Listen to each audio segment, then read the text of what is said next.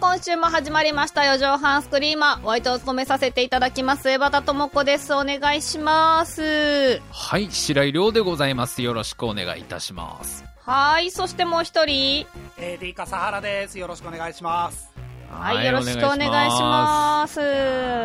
ピカチュウ見ましたよ、ピカチュウ。ピカチュウ私も見ましたよ。相葉さんも見た？私も見ました。ちなみに字幕で見ました？字幕で見た、字幕で。あ、私吹き替えで見ました。あ、そうなんだ。じゃあもう、江端さんとは全く話が通じ合わないかもしれないな、いや。そんなことはないと思う。そんなことはない。多少のズレはあるかもしれないけど、ストーリーは多分通じてるはず。細かいセリフのニュアンスとか全部違うでしょ？字幕とそう吹き替えじゃ。まあ別にどっちもどっちの良さもあると思うけど。もちろんどっちの良さも同じ映あると画を見た思うけどねとはちょっと言えないんじゃないかなっていやいや、同じ映画は見たよ。同じ映画見ましたよ、いや。もう、名探偵ピカチュウね。実はね、はい昨日見たんですよ、昨日。あら、本当ですか？ね、昨日見たんですけど、はい。もう、可愛いのね、ピカチュウがね。そうなんですよ。白井くん、私も昨日見たんですよ。あ、そうなの？あマジで？レディースデーだからね、水曜日。なるほどねうんそう、昨日見て、いやー、可愛い。いや、もうね、うん。なんつうんだろうね、その、まあ、うんちょっと映画、映画をよく見る方とかに向けたような話になってきて、ちょっと専門用語とかをね、はいこう使った解説になっちゃうかもしれないんだけど、はいはい。ピカチュウがめっちゃ可愛いのよ。もう人、1ミリも、尋常1ミリも、じゃないくらい。1ミリも今専門用語使ってないから大丈夫だよもう。、あのさ、なんだろう、もう、うん。だから、ピカチュウのイメージビデオクラスのピカチュウの可愛さを楽しむものじゃん。あれって。わかります、わかります、わかります。だからさ、なんかもう、なんていうの、一本の映画としては、いろいろあ,、あるじゃあるんだけどさ、まあまあまあね脚うんうん脚本がもうちょっとこうだったらなとかあるんだけど、とにかく画面にピカチュウさえ出てれば、全部、うん全部成立するぐらいの可愛さなのね。すげえわかる。本当に。なんだろう、あのーこれあの、見終わった後に、うんあれ、あの、アニメのさ、ピカチュウのぬいぐるみみたいのが外で売ってたんだけど、はいはい。あれ？これピカチュウじゃねえなっていう気持ちになるよね。あれ？これじゃないなみたいな本家、。本私、家これな。私が見てたピカチュウ多分これじゃないな、みたいな。いやもうお私が求めてんのこれじゃない、これじゃないみたいな気持ちに。俺はもう見終わった後すごい悲しくなったんだよ今回ものすごいね悲しみが込み上げてきてね、あのはいはい。ああピカチュウっていないんだよなそういえばっていう悲しみ。ああかる。そっかこんな可愛い生き物は実際にはいないって言い聞かせないとやっていけないわもう俺っていう。本当に私あの基本的にあんまり動物苦手なんですよ。そうなんか江端さんはペットとかそうね。基そうそう。あのまあそうそうパッとあのなんか映像とか見るだけなら全然可愛いのはわかるんだけど別に欲しいとまでは思わないみたいな感じだったんだけどいやピカチュウだったら全然いてください。肩うちにに肩に乗せたいねう肩にちにいてください本当に。もうカバンの中入れる。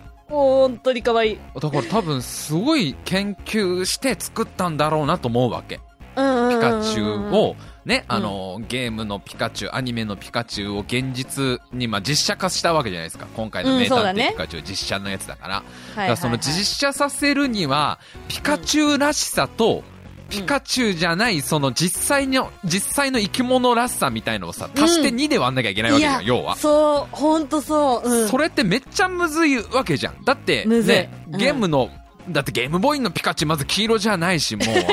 いい白くもう画面がね、色ついてないからね、初代のゲームボーイは色のない世界の ピカチュウからまうん。ず、そのちょうどいい色味とかさ、うんうんうん。その毛、毛のふさふさ感とかもすごい多分絶妙なバランスだと思うんだ、あれ。そうだね。うん、そう間違いない。あれ以上毛をもっさもさにしちゃったらピカチュウらしさなくなるし。そう、そうなんだよね。ねそうなんだよね。で、かといって、じあ、ゃあ、あの、体毛じゃなくて、ツルッツルにしちゃうと、それはもううんゲーム側に寄りすぎちゃそううわけじゃ。そうそうんそうそうそう。だから、そのなんだろう、努力というかさ、絶妙で、まあ、ピカチュウだけに限らずいろんなポケモン出てくるんだけど、いろんなポケモン。のなんかその、2.5期限のさ、その何、微妙なラインの作り方ね。食感というかなんゲームかね。とアニメの、その、キャラクターのぽさ、キャラクター要素と、現実にいる生き物っぽさを、そうそうそうそう。本当に真ん中のところをうまく描いてるわけ。うんだからいやー、素晴らしい。うんもう、いろいろ確かにさ、あのう、ん脚本とか、まあ、正直言いたいとこあるんだけど、あのポケモンたちを描けてる時点で勝ちだと思うね、あの映画も。いや、間違いない。正直 ね。本当に。ピカチュウだけじゃなくて、他のピカ、あの、うんポケモンたちも、その現実感とゲーム感の真ん中をちゃんと言ってる時点で、うん。もう全然あの映画はもうやれてる。なんだろう、うん成立してるなっていうのねに、。いや、本当そう。すっごいもう感心して見てたわけ。うんうんうん映画1時間40分ぐらいさ。すげえな、これ。え、よくここまでリスペクトの塊じゃねえか、これと思いながら見てたんだけどうん、うんうん一個だけちょっと言いたいとこいいっすか？ああの、あ不満があるんです。どうしても。あのー主人公たちがさ、まあさ、うんあのどっか移動するとき車に乗るんですけど、はいはいはい。そこは自転車に乗れよって超思うわ、俺は。そこは。いいじゃん、それぐらい。ポケモン第一世代のいい僕とか笠原くんからしたら、いや、そこは自転車でしょっていうそこだはちゃんとサイクリングロード通れよっていうとこそもろそも日本じゃないし、舞台が。いいじゃない。ポケモンの乗り物、ポケモンの乗り物といえばやっぱ自転車でしょ。自転車をゲットした時の喜びすごいんだよ。あ、めっちゃ速いみたいな。うん。その自転車が一回も出てこないことに僕はすごいあこなかったの、ね。ちょっと普通にじ車移動ね。そこはちょっと次回作でうんなんとかね、なんとかしていただきたいなっていう。そう、ちょっとほら、自転車だと距離がさ、向こうは、え距離は？向こうの土地は。いやいやでも実際の ポケモンもだいぶな距離自転車で旅したよだいぶな距離を そっかそっか。いや、まあねそこ。だな俺はそこだけなんとかなんなかったかなあと普通に道歩いてて急に喧嘩ふっかけてくるやつがいないんだよねポケモンの映画にはまあまあまあ、そうです今ね。俺のことを見てた。たろうっつって歩いてきて ピロリロンって音楽になってバトルに入るみたいな展開がないんだよそういうのはないね、ちょっとね。これもね、あの、理不尽に喧嘩をふっかけてくるキャラこそポケモンの、やっぱりね、ポケモンらしまあさですから。まあまあ。まあほら、またそこはゲームと現実のね、境目。あれ、それやり出しちゃうとすごい長くなっちゃうから、映画が。それやり出しちゃうと、前に進まない進まないって何部作ってなっちゃうからさ。あと。ポケモン言えるかなってずっと悩む、あの、ね、姿とかも もうちょっと欲しかったよね。全然ポケモン言えるかな要素ゼロだったもんね、今回ね。そこはそうね、そこはなかったね。そこはオリジナルストーリーですからポケモンを言えるね。かな？いや、無理かなでも挑戦してみる。いや、でも言えないかなっていう葛いやいや、いら藤を。ねえわ。いらねえわ。この我々の世代はみんな思っていたのに、そこも挑戦しないんだと。まあ、言いたいところはいっぱいあるんですけど、まあまあまあポポケモン映画としてず十分完成いや、度の本当に高いものだっ、たうんん、で、ね人間と共存してるという感じね、が、本当に素晴らしかったですね。ポケモンのいる世界をちゃんと描けてたんで、まあ、次の課題はちゃんと自転車を描くっていうところ。そこからなんだね。そこですねそこからなんだね。あと自販機、自販機をちゃんと描く。自販機もポケモンには、もう第ゲーム一世代要素もうちょっと欲しいんだよね第。一世代にしか通じない気するけど、自販機で美味しい水が出てこないとやっぱポケモンだってもうそれアニメでもやってないでしょ、多分そこは。ほとんど。知らんけど。アニメでももうその要素端忘れてるよ、の、多分。道端の邪魔な木を居合切りで切るとかもなかったので、その辺も、それもやっぱり第一世代として、ポケモン第一世代としては、ちょっとできれば再現していただきたいかな、次回作ではいうところですね。はいはい。はい。はいあのーうんえエバタさんなんか、あれらしいじゃないですか。はい何ですか？何ですか？あのーマーベル・シネマティック・ユニバースを見始めたっていう情報を いや、それ、それ私耳さにし、ましたけど。いやいやいやいや、なんか、あのね、はい周りが結構、その、エンドゲーム今映画やってるじゃないはいですか。。アベンジャねーズ、エンドゲームそう、アやってますね。ベンジャーズ。そうそう。で、はい私全然全く見たことがないので、マーベル作品を。はいちゃんとね、あの、まあ、多分スパイダーマンぐらいはあるんだけど、うんもう本当になんだろう、本当にスパイダーマンの一作目ぐらいしかエバタさん、エないみたいな。バタさん、そのスパイダーマンもどれ、どれに、サムライミ版なのか、アメージングスパイダーマンなのか、スパイダーマンホームカミングのことなのかでも多分一番最初のやつ。東映版のスパイダーマンなのか一番最初のやつ。一番最初っつっても 毎、毎回リブートリブートの繰り返しだから、ど、そうかそ うかどれなんですかそうかって。まあ、なっちゃう。まあまあまあそうね。まあまあまあ、それで、まあ、その、エンドゲームを急に見るよりは、はいもうあれは他の作品を見てからの方が800倍面白いよみたいな話そをすごいされて、うんいろんな人からね。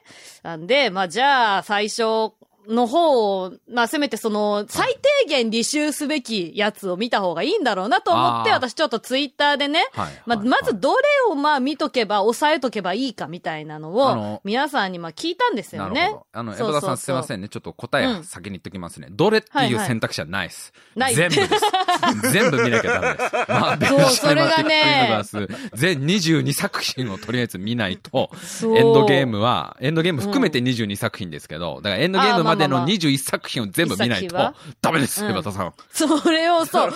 だから、それをでもね、全部見た方がいいっていう人と、なんとかと、なんだっけな、なんとかとなんとかは見なくても、まあ、今ギリいいみたいな人とか、何人かいるのと、あと、実はこういうドラマもありまして、みたいな人とか、ドラマなんか、いろいろ、ドラマまで俺も全部制覇してないから、そこはな、ちょっと俺もでかい口叩けないな。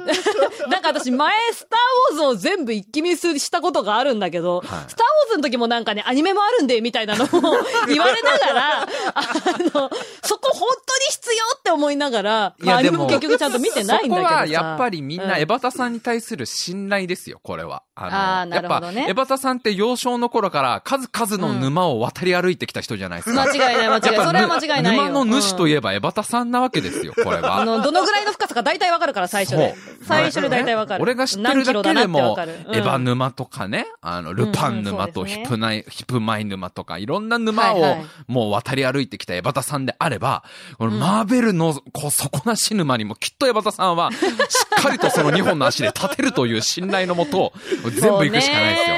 いや、だからただ私今までそんなにあの、洋、洋画？洋画の沼は、まあ、はいスターウォーズも渡りましたけど、はい。そこまでハマらずには、あの、なんだろう。あの、ちゃんとその、周りと会話ができるぐらいのところで範囲でなんとか留めることができてるので、はい多分洋画沼はね、私ね、そこまでハマらないとは思ってるんですよね。いやいやいやいや、もうエバタさん、こう、まあこういうね、おすすめの仕方はね、まあいろいろ物議を醸すかもしれないんですけどね。あの、はいはいアベンジャーズにはもう様々なタイプのイケメンがいますから。そこなんだ。エバタさんのもういろんな いろんな、まあ基本みんなマッチョっすけど、基本みんなマッチョであまあ、そうでしょうね、そうでし基ょうね。本みんな特殊能力持ってるけど、あの、ええ様々なタイプの、あの、うん。神様の息子みたいなやつもいれば、すごいあ青いタイツみたいの着て、正常期みたいな格好してる人とか、あと、ああと、アイアンマンのあの、スーツ着る人とか、あとうんうんうんう、ん。雲の糸をうまく使うやつとか、いろんなやつがいるから、そうね絶対エバタさん誰か好きになるから。見てれば。なるほど、なるほど。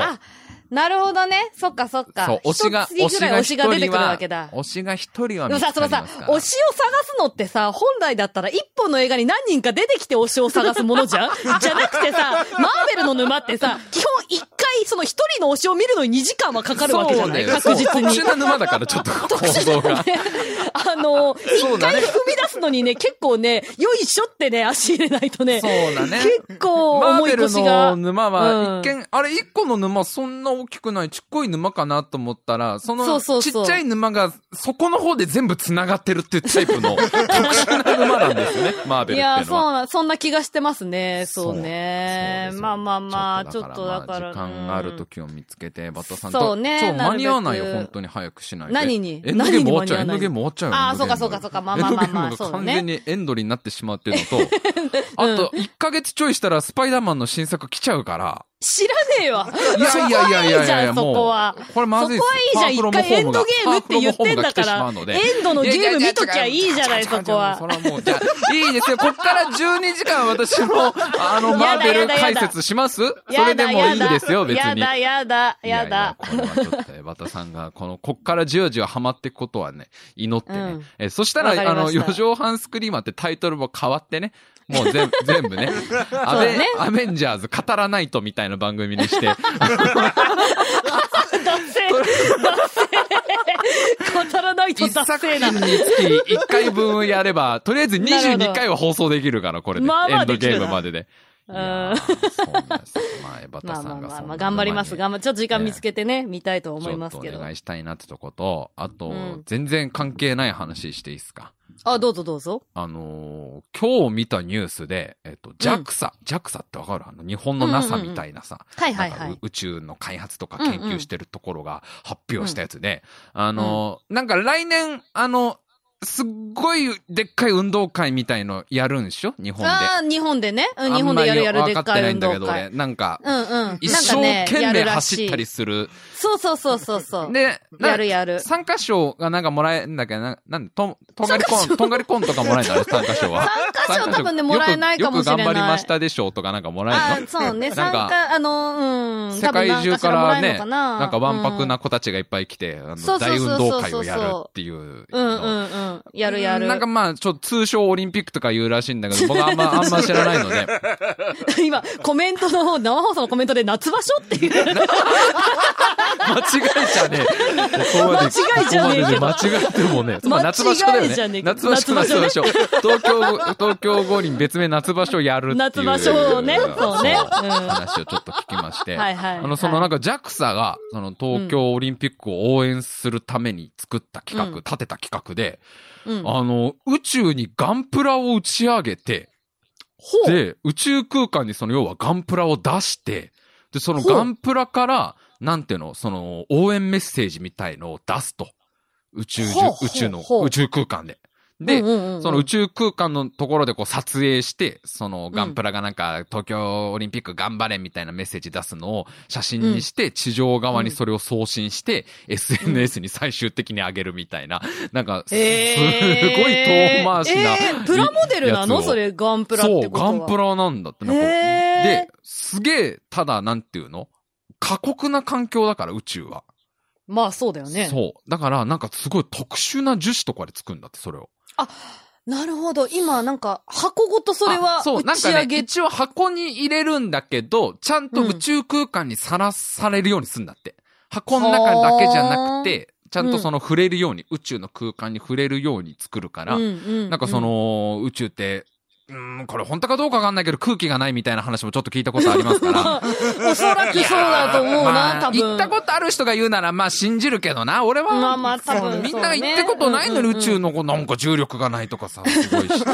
そうね。ドヤ言った人が言ってたから、それ多分言った人が。言った人が直接俺に言ってくれるなら信じるけど、なんか、まあ、割と違うんだってね、地球とね、宇宙っていうのは。まあまあまあねでそうね。の割と違う環境に適応するように、なんか特殊な樹脂とかでこう作成して、なんかいろいろ、えー。こっからなんかいろいろ研究というか、どうすれば宇宙空間でもガンプラがまあ壊れずに済むかみたいのをやるじゃあ、う宇宙空間で組み立ててってことだよね。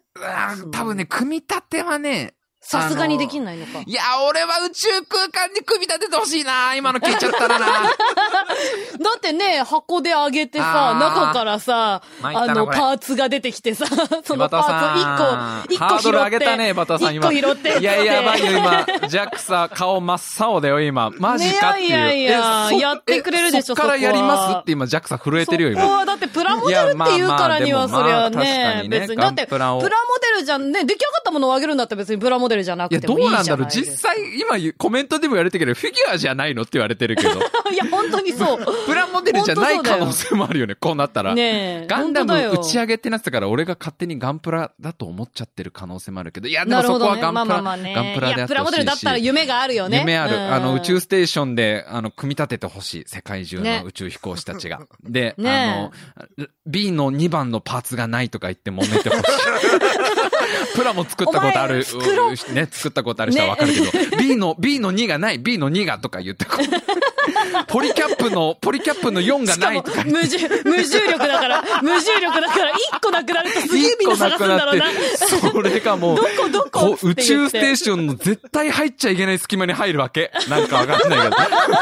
ガンダムのさ、あの、太もものところに、スカートのところについている、あの、鎧のところについてる黄色いパーツのところがなんかあの、絶対入っちゃいけない隙間に入っちゃって。これ、これ取んないとすごいことになるみたいなこと言われちゃってさ。やばいピンセット持ってかなきゃそうなってほしいけどな。いねいやいや、まあなんかそのガンダム、ガンダム打ち上げますみたいな。へで、ー一応みんなが知ってるキャラクターを打ち上げるだろうね。やっぱちゃんとね。うううんまあまあそうだろうねだ。からもうすっごい定番の、まあ、ガンダムと、うん。あ、今ありがとう。コメントで V 字のパーツ。そうそう、V 字のパーツ、V 字のパーツ。あの V 字のパーツがねなんか股みたいなとこついてる、あの、なんで君にあるかよくわかんない。あの、あのちっこいパーツ、あのちっこいパーツね、そうそう。なくなるね。一応そう、んガンダムとシャーザクが打ち上げられますみたいなことをなるほど。へえ。いや、でもいいね。夢があいや、りますなでもこれハードル上がったよ、もうこれ確か に。今ので。そもそも本当にじゃあ、まあ、無難なガンダムとシャーザクで喜ぶのか問題もこれ出てくるからね。そ、そこは、いやいやいやいや、別に、プラモデル作るんじゃなくて、応援メッセージを流すのが趣旨でしょ？もうガンダム、そもそもはねだってこれもうさ、今世界中のガンダムファン盛り上がってるわけ。俺たちの大好きなガンダムが宇宙行くってなった時に、うんいやまあ、でもまあガンダムとシャーザク、うん、ガンダムとシャーザクいいんだけど、できればそこはもう俺らにとっての最高のモビルスーツを出してほしいみたいになってる。そこはやっぱネモ3、ネモ3でしょみたいな。わかんねえよ。わかんねえよ。ネモ3とジャムルフィンでしょみたいな話。ジャムルフィン行きますみたいなので今。あの、わかんねえぞ多分ここから JAXA で会議が開かれる。実際どれあげようかみたいな。どれ打ち上げようかみたいな会議に。うんいや、なんかでもすっげえ、その壮大なことをやってさ。まあそうね。まあでもなんかその宇宙にガンダムがいるっていうのがいいんだろうね。多分ね宇宙空間にっていうのがね。なんか目、目がちゃんと、なんていうの、5つの色に光るんだって。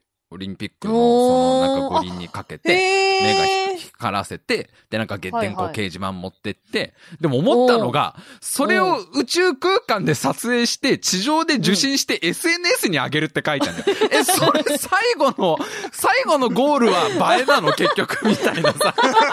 宇宙空間映えだから。そうあれなんか、宇宙空間映え。すげえ遠回りなんだね。その、ツイートのボタンを押すまでがってことでしょ。めっちゃ遠回りだよね、なんかね。確かに。まあまあまあまあ、それが一番全世界の人に伝わる。まあ今結伝わる局そうだよな。っていうのね。だからテレビとかで。そうそうやるよりも、まあなんか生っぽさがあるんじゃない？やっぱ。今、タナウで来たっていう。そうなんだな。インスタとかにうんなんだろうな。めっちゃ遠回りに宇宙まで一回飛ばして、それをやるのは最後それなんだ、いな。いいんじゃないか。いや、だからまあちょっとねギリギリまでうんどのモビルスーツが上がるかっていうのはちょっとね、期待しながら。初代ガンダムだと思うけど。ハマン専用ガザシーっていう人がハマン専用ガザシーの可能性もあるからな、本当な。ねえよすげえ楽しみにしとこう、これは。どのモビルハマン専用ガザシー来たってざわつくから。世界中の。ね世界中の。ならわかるけ他の人たちは多分色ぐらいしか上がんないから、なんか紫色っぽいのが上がったね、みたいなこと言うだけ。ひどいなぁ。いや、頑張ってほしいね、ええジャックさんにはちょっと頑張ってほしいなっねちゅう。とこですよなるほどなはまあ、ちょっと私も全然関係ない話していい全然ですか？関係ない話しましょう、も全然、全然関係ない話するけど、う。いいよ。あのー最近、ここ数日なんですけどね、うんお腹の調子が悪くてさ、はい。あのーで、あの、お腹の調子整えるのにさ、うん発酵食品がいいって言うじゃない？なんか乳酸菌とか納豆菌とかいいよみたいな話あるじゃない？そうね。ちょっとごめんね、バタさん。本当に全然関係ない話で今びっくりしてる。ごめんな。あの、発酵食品の話をしようとしてるエバタさんを聞いて。いやいやいやいやいや、いいんだよいいんだよ。俺も関係ない話したけど、一応今日ほらなんか、あの、うんピカチュウと来て、マーベルと来て、ガンダムと来てみたいな、ね、その、うん日本と世界のサブカルチャーをこう軸に展開していく四畳半みたいなところからの発酵食品ってなっちゃうと、さ急にもう終わった花丸マーケットの後を継ぎたいのかなみたいな感じにはなってるから、エバタさん あ、あれだわ。あの、なんか、いやいいんだけどねわかった。いいんだけどねえっ、と、うーんと、はサブカルチャー、サブカルチャーといえばサブカルチャーだよ、この話は。なるほど。サブカルチャーといえばサブカルチャーの話をるするよ。するするする話をするから。はいあの、はい作食品をね、取った方がいいんだろうなってふわっと思ってて、うんで、あの別になんか、それで何かを食べようっていう気はもともそんなになかったんだけど、ふーっと頭の底にこれ置いといたら、うんたまたまね、ちょっと時間潰したいなって思ってた時に、うん渋谷のヒカリエで、うん。今、あのね、フォーメンテーションツーリズム日本っていう、うんあの、発酵食品を、うん。あの、日本全国の発酵食品の展示会みたいなのをやってた。ですよ。あー、つまりだから発酵食品アベンジャーズみたいな。そうそうそうそうそう。なるほどアベンジャーズかどうかはわかんない。私アベンジャーズ知らないからよくわかんないけど。発酵食品、日本中の発酵食品、ここに集まるみたいな感じ。そうそう、みたい。いな、そうそう、発酵食品が、なんかいっぱいいるらしいよ、みたいなのが、を見つけてうん、あ、ちょうどちょっとそのお腹の調子のこともあったし、うん。発酵食品がひょっとしたらちょっと美味しく食べられるイベントかもしれないと思ってうん、ちょっと行ってみたのよ。で、はい。入場料無料って書いてあったから、うんちょっと時間潰しも兼ねて行ったんだけどはい、これがね、あのね、すもう全然私思ってたのと全然違くて、うん。このイベントが、あの、そもそもまず、発酵デザイナーっていう方がいらっしゃって、発酵、もう、もうわかんないじゃん。もうわかんないんだけど、もうわかんないじゃん。あれ、このねどこだ？この駅どこだろう？って今なってるもん。俺と笠原くんはあれ、どこの駅だこれってなってる。大丈夫。私もね、私も行った時でどの駅だろうって思ったから大丈夫。今、俺と笠原くん花丸マーケットエクスプレスに乗ったはずなのに、降りた日が全然健康食品とかの話じゃねえぞ、これ、みたいな。発酵、発酵デザイナー？発酵デザイナー発酵の、はあの発酵で合ってますよね。発酵食品の発酵でいいんですよね。そうそうそう、発酵食品の発酵です。発酵デザイナーのうん、小倉ひらくさんっていう方がこの展覧会のまあ、キュレーターというか、はい。まああの、専門でいろんなことを調べてる人で、はい。その小倉さんが日本全国のうん。すっごい田舎とかに伝わってる発酵食品をうん。全部調べ歩いて、紹介して展示していくっていう展覧会だったのね。はあ、はあ、はあ、はあ。なんかで、そ独特のやつとかじゃあるわけだ、地方の。そうそうそうそうそうう。そう。はい。で、私全然それ全く知らずに入ったんだけど、うんもう全国47都道府県がそれぞれその土地や歴史に沿って発展していったこの独自の発酵食品を各県一個ずつ紹介して展示してあるっていう、もうすごいサブカルでしょ。すごいまあうんサブカルチャー。まあ発酵のポケモン的な、発酵ポケモン大集合的な、発酵ポケモン言えるかなみたいな。そうそうそうそうヤクルトヤクルトみたいな。ヤクルト、カルピスみたいな感じの、み、うん、そうね。まあまあまあまあ。そういうことだ。いろんな、ういうろんな発いろん酵、こう食品の、47。そうそうそう、47都道府県分、全部、だから47個紹介してる展示会なんだけど、ああ、なるほど。そう、だからなんか分かりやすいものだと、うんあの、福岡は明太子とか、明太子って発酵明太子も一応。応発酵食品になるんだって。あ、そそううなんだ。そうみたいですよ。で、あと京都はしば漬けとか、はいはいはい。ななわかるじゃない？そあの、愛知は八丁味噌とか。はいはいはい。そうそう。まあ、あの、私のね、地元の茨城だったらもう水戸納豆なんかまさにそうじゃん。もうだってキングオブ発酵的な。キングオブ、それは喜んでいいのかな？それは喜んでいいのかな？発酵という概念を生み出した存在ぐらいなやつでしょ。それはもう。そうそうそうね。そうね。だから要は漬けたものとか。だからか、あのね、要は明太子もさ、あの、唐辛子で漬けて味付けしてるから。ああ、そそういうのも込みで、そうそうそう、一応発酵食品っていううんことで紹介してあって、で、まあちょっといくつかあの、なんだろう、まあだから酢漬け、塩漬け、味噌、酒麹とか、はいはい。に、はいで、日本酒とかワインとかもあるし、ああ、あとお寿司とかも、そうそうそうそう。とにかくちょっとでもつけて時間経ってりゃ発酵食品みたいな。あの、すごい、あのね、面白いんだ。だ要は微生物とかによって、そのなんか、味が美味しくなったものたちの紹介なわけ。なんかもう、。その定義になってきちゃうと、二日前のカレーとかも発酵食品入りそうだけど、なんか、ちょっとつけて置いといたものみたいなとそうそうそうそう。そうなるほど下手するとそう、それに近いかもしれないけど、まあまあ物た。ちがまあ活躍したことによってそうまくなった食い物みたいなイメージね。そうそうっていうのがバーって置いてあって、で、まあちょっと面白いから全部見てってさ、うんで、まあちょっと面白いルーツのものをちょっと紹介したいんだけど、うんあのー、神奈川の、うんあのね、川崎大使のあたりでねうん、くず餅っていうのがまあ、神奈川県はくず餅ですって出たわけ。はいはいはい。、で、これ、かあの、関東のくず餅と関西のくず餅ってまたちょっと違う、作り方が違くて、うん。関西のくず餅は、あのーなんていうの、くず粉を使ってて、こっちは発酵食品じゃない。うんのねうんうんで、関東のくず餅はうん、小麦粉を水にさらしてうん発酵させたものなんだって。うんだから、うんなんかその、発酵させたくず餅は関東でしか食べられないみたいなのがあるらしくて。同じくず餅でも全然違うんだそうそうそう、で出来方、作り方がち、まあだから結局最終的にきなこ、きな粉と黒蜜で食べるんだけど、どっちも。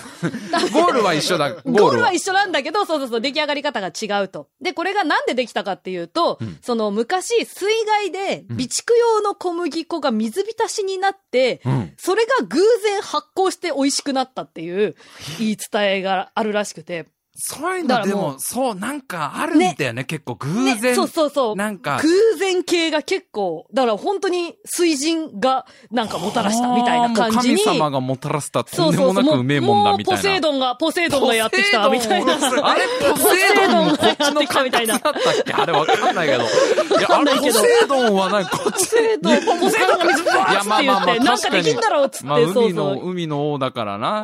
ポセイドンは多多分全部のオホーツク海峡とかも全部、オホーツク海とかも、ドーバー海峡とかも全、部水大。体管理してっから、そうそうカそう。ーのあたりもそっか、全部、あいつがなんかやってくれたことなんだな。あの、そうそうそうそう三つ股の槍みたいの持ってるやつが。なんか人間と竜の間みたいな感じのやつが多分やってくれたんだと思うんだ。そうそうそう。と、あと、あの、新潟に、うんあのね、缶ずりっていう、新潟は缶ずりって書いてあって、うん唐辛子の発酵ペースト。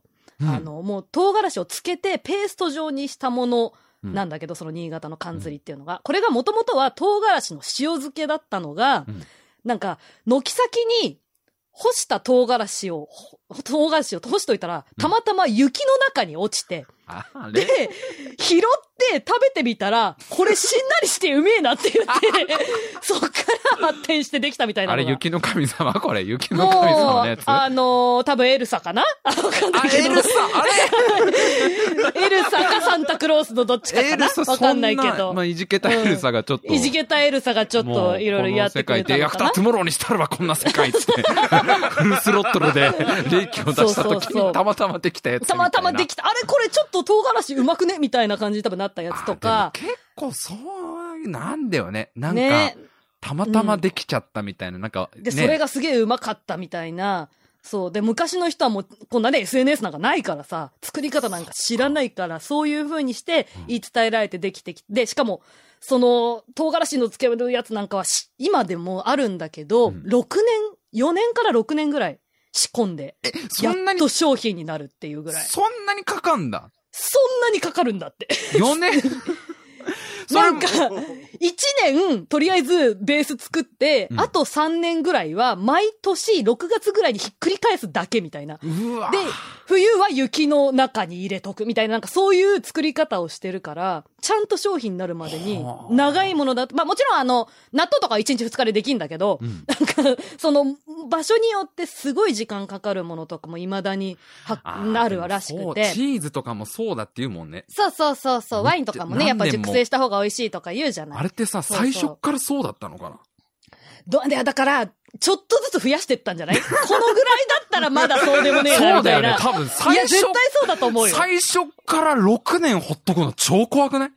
いや、本当に。いやさすがに。食べれるっていう先輩、さすがに無理っすよって言うもんね。6年前のもの食おうとした。だからら多分、一回7年で食った人が、あ、ちげえなってなって6年に戻してるはずだから。そうだね。7年いっちゃって食った先輩が、やめろやめろ、これやめとけ。これじゃないおい、お前らやめとけ。これはやめとけ。7年やっぱ無理だ、これ。みたいな。やべ、あ、結構痛い。やばい、結構痛い。ごめん、誰か正論が、ごめん、ごめん、ごめん、みたいなことがあって。7年はダメなんだな、みたいな。6年なんだな、みたいなのが絶対あるはず。いろんな多分改良に改良を重ねて、いうのあるよね。だから多分最初は1週間だけつけてみようとかやって、これ1そうそうそうそう週間じゃ全然何も変わんないっすね、みたいので、うん。ちょっと伸ばしてみて、1年ぐらいやってみますみたいな話に、ちょノリで、ノリで1年やってみましょうってなって、1年後食ってみても、あれ？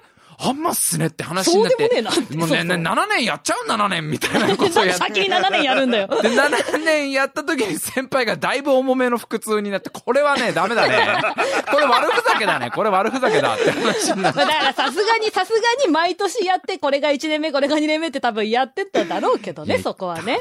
そういう試行でそう錯誤めっちゃあんだろうな。そうなのよ。で、その中で一個、あの、うん石川県のうん。フグの卵巣ぬか漬けっていうのがあって、うん。で、フグって猛毒を持ってるじゃない。そうだよね。で、フグの卵巣を発酵させて解毒するっていうレシピがあって、これが、なんか、まあ一応作り方的には、1年塩漬けにして、うんで、そこからさらに1、2年、そのぬか漬けにすると、その猛毒のテトロドトキシンっていうのが、まあ無、無害化されていくっていう風になってて、今はそういう作り方をしてますみたいな、書いてあるんだけど、それをさ、いつ解毒したって気づくのみたいな。いや、だからもう、お前食ってみろよだよね、もうこれはね。いや、やばいよね。いやいや、先輩、マジきついっすよ、これ。誰に聞いたんすかこの解毒って、みたいな。いや、元のお地蔵様のは背中に掘ってあったみたいなことを言うわけじゃん、いや先輩。嘘だろ絶対なんか、つけときゃつけときゃ毒消えるって書いてあったんだよね、みたいなところからの。怖い怖い怖い。最初に食った人すごいよね、それね。すごいよね。そう。で、またね、これね、これだ、まあ、このフグのやつだけじゃないんだけど、うん展示品のいくつかは、サンプルが瓶詰めで置いてあるのよ。うん。で、匂いを嗅げますって書いてあるやつがいくつかあって言うてもうん発酵食品なんで、うんあの、おそらく食べられる状態じゃない発酵したてほやほやの奴らが 置いてあるわけ。で、私最初全然それ気づかずに、うん。あ、匂い嗅げんだと思って興味本位でこのフグの卵巣ぬか漬けをもう開けたら、もう、もう、あの、あれここれ、あれ今私どこにいた？みたいな。あ、やばいやばい。あれ花丸マーケットエクス瞬プレスから、一瞬ちょっとあれま全く違う。あれあれあれ。どこの駅だこれ。れみたいな感じになるどこれどこの駅入ったみたいな。いや、これ私のなんでピカチュウの声聞こえんだみたいになってるわけ。ピカチュウのこれいる？ピカチュウのこ言葉が言葉がわかるみたいな感じの混乱っぷりでしょ。ねえ、ちょっともう本当に、あ、いや、本当に周りに人がいなくてよかったみたいな。書いといて、やばいってって怖いうやつがめっちゃ置いてあって、もうあのね、あとね、東京は草屋だったんですよ。あーでもさ、置いてあんだよね。影マスが。いや、罰ゲームじゃんと思って。なかなもうさか強烈だもんな、草屋も。まあえいや、もうちょっと、で、しかも瓶に詰まってるからさ、あの、開けたらその中に発酵してる奴らがね出てくるからっていうので。匂いを楽しむものじゃないじゃん。味を楽しむもの。味を楽しむものだから。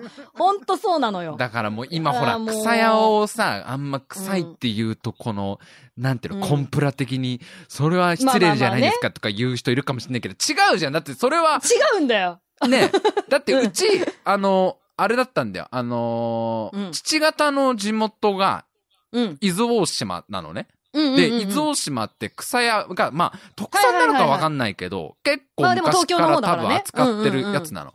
で、全然だからあの、おばあちゃんとかもすごい匂いするから、ちょっと向こう行ってなとか言ってたから。だから美味しいけど、んだよね。うんうんうんやっぱり匂いはすごいきついみたいのはさ、うんうんうんその、なんて、だ地元の人たちも持ってるものは、あえて嗅ぐだけってなかなかで。なかなかね、かで、しかも大体多分匂いがきついものだけサンプルが置いてあるんだよね。そういうことだよ ね。そうそうそう。まあまあ、それも楽しみながらみたいな感じだったんだけどさ、これがね、あの、私が行ったのが、うん。あのね、平日のほんと15時とかで、うん。すあんまり人がいない時間帯だったのよ。で、うん。すっごい静かで、うん。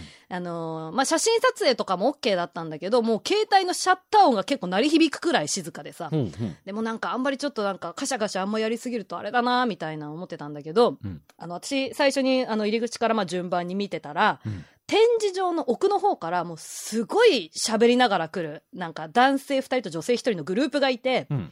でなんかすごいなんかね一回多分奥まで行ってまあ帰ろうと思って入り口の方に戻ってきてるみたいな感じだったんだけど、うん。まあ声が響くわけ。はい、はいはい。でさ、まあ美術館とかい図書館とかちょっとイメージしてもらって、うん。小さい声でもさ、ちょっとあの周りの声が気になって、そのもう書いてある文章が頭に入ってこないなみたいな経験あるじゃない。わかるわかる。わかる。そうそう。で、まあちょっとあの状態になって、で、もう、ああ、もうちょっと集中できないなとか思ってて、で、そしたらその喋ってる内容もさ、聞こえてきちゃうわけよ。もそうね。そんだけ静かだと入ってくるよね。そうそうそう。本当私と、その人たちと、あと一人二人ぐらいしかお客さんもいなかったから、でしたらその人たちがね、あ、もうじゃあ写真撮りましょうよ、みたいな。ああ、いいんですか？え、どこで撮ります？あ、じゃああそこで、みたいな会話をしてて、うん。であフォトスポットがあるのか、じゃあまあ堂々と写真撮っていいんだな、とか思ってて、うん。したらその、私が奥に進むにつれて向こうがこう、すれ違いざまにこう帰ってくるじゃんうんで、早く行ってくんないかな、とか思ってたら、うんそその男性の片割れが、うんえ、ちなみに、一番美味しかったのどれなんですかって聞いたのね。で、え一番美味しかったのどれなんですかって今聞いたって思って。うんでしたら、もう片方の男性が、あーでもやっぱ、ここにも書いてあるんですけど、やっぱこれですかねつって言って、うん。話してて、うん。振り返ったら、その小倉平久さんだったのね。本人がいて。私、こういうの多いなすごいね、山田さん、なんなの？なんでそのご本人すごいよね。ご本人登場タイムにね、遭遇することが多いんですよ。もうデジャブだよ、私すごい。あれな、チョコレートの時の愉快なおじさんを思い出したけど、今。でしょ？なんでエバタさん、な、どういう、どういうスキルなの？エバタさんのその能力は。ご本人と出会ってしまう。で、もうなんか、もう、もうそこから文字なんか読めないじゃん。もうふ、三人の話聞いちゃってさ、逆に。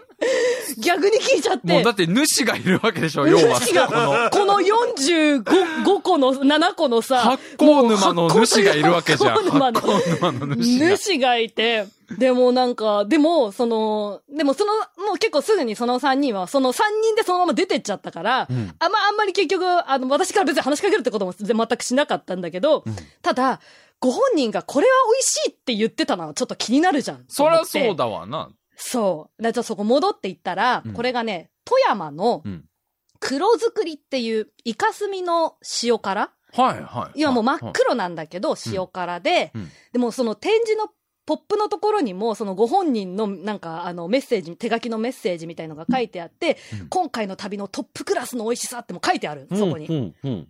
だからもうそれは、じゃあまあ本人も私今直々に言ってるの聞いたし、食べるしかないじゃんと思って買ってきたんで、今食べるね。おい。おい。おい。お、お、何を言何を言ってるんだよ、また。あのねおい、待って。このスルメイカ、富山県のイカスミ入り塩辛黒作りっていうのこれね、箱でね、買ってきたんですよ。ちょっと今。待って。買ってきたんで瓶で瓶で。はエバタ待つんだ。あの、エバタさん、あんまり分かってないかもしれないけど、えっ、と、僕らがやってる番組ってラジオってやつなんだよね。一応、ジャンル的にはラジオって音声メディアってやつだから、い。はいはいはい。あの、まずその真っ黒な塩辛みたいな絵が全くみんな知らない。だからね、あのね、わかった。みんな想像して、みんな想像して、あのー透明なケースに入った墨汁だと思って、そしたら。まずいぞ、これ、エバタさんの食レポはまるで伝わってこない。まるで美味しさの伝わってこない。いやいやいやいやいや、これは多分美味しいと思う。ちょっととりあえず瓶を開けますね。これ逆山岡四郎と言われたエバタさんが、あの、逆さまの逆山岡四郎と言われたエバタさんの。すごいあ、すごいすごい真っ黒 だからその黒いって情報はもう散々俺たちの中で入ってきてんだよ。その、ブラックっていう情報真っ黒だは。よすごい。あ、でもね、黒なのか匂いはね、ん普通の塩辛とそんな変わんないかも。全然そのすごいきつい匂いとかもしない。うん。普す通のごい美味塩辛。しい。色は黒ね。塩辛。はい色はね、真っ黒。びっくりするぐらい真っ黒。いやもういいよ、エバタさんに委ねるよ。じゃあやってごらんよ、エバタさん、食レポ。痛やればいいと思うよ、もうじゃあちょっといただき。ます。あうんえめっちゃうまい。シンプルなやつを投げてきたな。え、ちょっと待って。え、うんなんだろう、あのね、あのね、なんだ？何に近い、えー何に近いんだ？な、何に近い？あの、味は塩辛だと思っていただいて、舌触りがね、うん。ちょっとチョコレート溶けたやつみたいな感じ。えー？ぬ舌触りね。だから、すごい滑らか。すごい滑らかな、あの、インカスメ、インカスメじゃない。塩辛。おい、大丈丈夫かよ、またスーパーで買えそうだぞ、その、すごい滑らかな塩辛は。大丈夫なのか？いや、大丈夫、大丈夫。いや、これはスーパーにはないよ。これはスーパーにはないあスーパーにはないっていうのが一個エバタさんの食レポの表現として。スーパーには売ってない、スーこれは。パーには売ってないぜうわ、めっちゃ美味しい。あと濃厚。なんかあの、塩は、塩加減が濃厚。固形物です。固形固形物なんですけど、今、リプライ、あの、コメントで固形物じゃないのって言われて、固形物はだからいわゆる塩辛なんですよ。なんだけど、その周りのネトっとしてるところがすごい、うんね、何？滑らかでうん濃厚って感じ。ただ、黒い。もうだから言ったよ、それは最初に。黒いのはわかる。黒いの何回言ったらもう、黒い、黒い推しがすごいんだよ、またさん。色推しが。ちなみに俺とエリカザル君もこの四畳半はバラバラのとこでね、あの、スカイプ通話とかディスコード通話で喋ってるから、俺とカザル君も見えてないからね、これ、バタさんの真っ黒の何か。真っ黒の何かを今、ダークマター的な何かを食ってるらしいんだけど。すごい多分ねうん、見えるとすごい黒いと思う。わかんないけど。これ、大丈夫かな？私さ、何も考えずに、この後、映像付きの放送するのに、すごい私口の中が黒いかもしれない。いや、それは。はだからもう伝わってくるからいいと思いますよ。それぐらい黒、おわかりましたは黒ぐらい黒くなんだな、みたいな。じゃあまあまあ、あの、生放送の方はね、ぜひ後でちょっと映像で見ていたあ、だちょっとければと思いますそうだね。ちょっと映像この後、せっかくですし、このまんま生放送お付き合いしてくださる方は で、どれぐらい黒いのかを見てみんなで黒って言おう、みんなでい。や、多分言うことはただ一つ黒だから。マジで黒いから。もうこれだけは言える。マジで黒い。ここまで来て濃いめの灰色とかないから、もう、ないよもうないよもうないマジで黒いっつってるもん。ブラックホールかと思った、マジで。マジで黒いって言っちゃってるからね。これはもはい。いやー、美味しい。これ美味しい。すごい、ご飯に合う感じっていうか、もう本当につまみだね。あの、日本酒とかすごい合うと思う、これは。ちょっとじゃあもうそうだね。ちょっとどんなもんか見てみ、食えないけどどんなもんかちょっと見てそうみたいそうから。そう。そうして、そうして。この後のうん放送で、はい。じゃあ、山田さんに食レポこのまましてもらおう。いやー、いいですね。ね。だからみんな発酵食品ね、美味しいから、みんな食べようっていう話そだったんだけど、ね。れはまだやってんの？その。まだやってる、まだね、結構しばらくやって、7月ぐらいまで多分やあって、る気がする。ちょっと面白そうだね。なんか見そうそう、に行ってみようかな。。光栄ですす。渋谷の光栄で、あ、うん7月の8日までやってます。あ結構やってんだね。うんうんうん。なのでよかったらぜひ興味ある方はそのはい。真っ黒なやつもあの、匂いだけ鍵にでも、そうそう。言っていただいて、匂い鍵にっていただいて、マジでちょっと面。白そうだな。はい。うんじゃあ、はい岩田さん、多分今はい口の中真っ黒だと思うんですけど、そのままちょっとメールアドレスの方、はい。いいですか？わかりました。はい。じゃあ、4畳半スクリーマーで皆様からのね、メールたくさんお待ちしております。えー、スクリーマー4.5 at hotmail.com。えー、スクリーマー数字で4.5 at hotmail.com まで、どしどしメールお待ちしております。はい、お願いいたします。